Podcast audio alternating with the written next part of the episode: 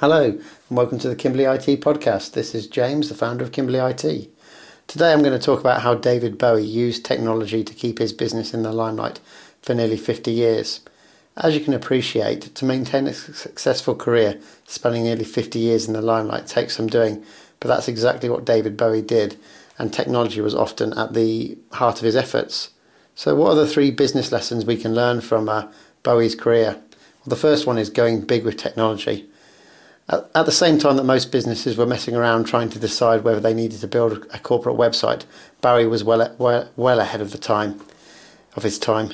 Um, Bowie was not only uh, running a website in 1997, but he went as far as setting up his own ISP called BowieNet.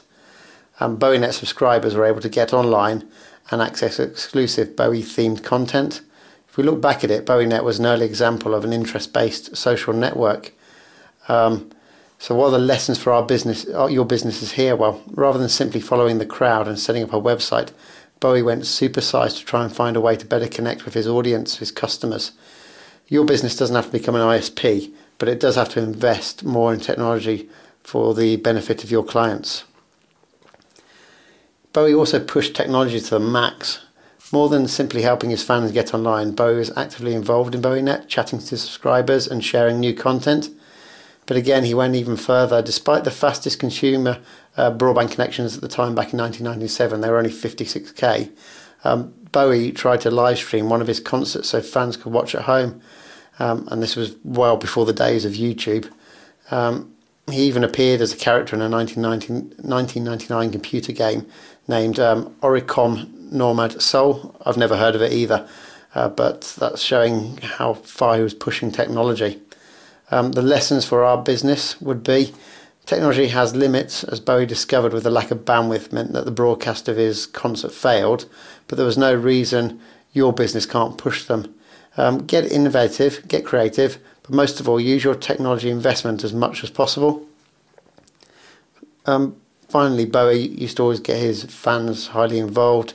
So um, BowieNet allowed fans to interact with each other and the star himself but it wasn't the first time Bowie had encouraged his fans to get involved in the creative process. Realizing that CDs could do a lot more than just simply play music, Bowie arranged to have a number of additional features added to his Jump They Say single. Putting the CD, if you, if you put the CD into your, into your computer, it would unlock special features that allowed the user to create their own music video or remix a song, uh, long before these ideas became relatively commonplace.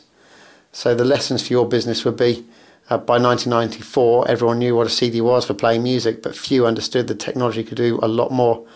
So, it's, so it is the same with your IT investment.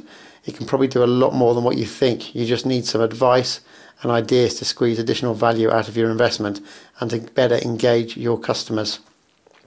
So Bowie's golden rule of, success, of his successful business that you can adopt would be um, Bowie continued to disrupt the entertainment industry right up to the week before his death. Whether considering his music, fashion, or contributions to, te- to technology, Bowie took what he saw and pushed it to the max. But if you only take one thing from his career, it must be this continued investment in technology is crucial to establishing a competitive edge and staying ahead of the pack.